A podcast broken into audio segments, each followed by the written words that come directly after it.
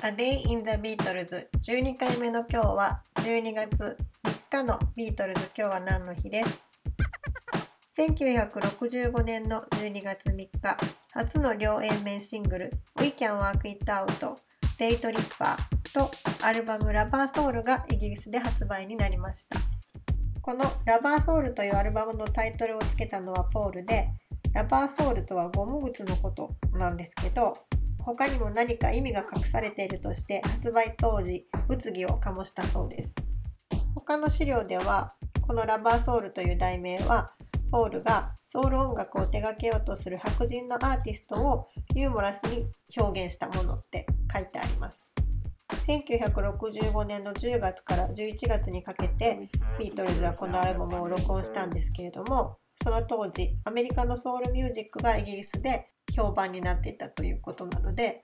そこからポールが思いついたのではないかと推察します。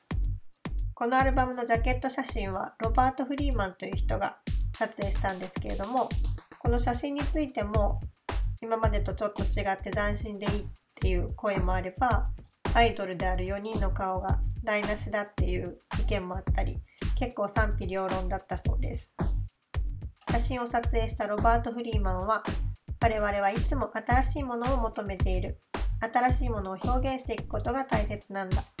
オリジナリティというのは時として批判されることは避けられないと当時述べていたそうです。ラバーソウルはイギリスで6番目に発売されたアルバムになったんですけれども結構内容的にも冒険的なものが多くてプロデューサーのジョージ・マーティンはラバーソウルは新しくて成長しつつあるビートルズを世に示す最初のアルバムだったと語っています。ラバーソウルはアイドルから脱皮するビートルズの挑戦的なアルバムになりました。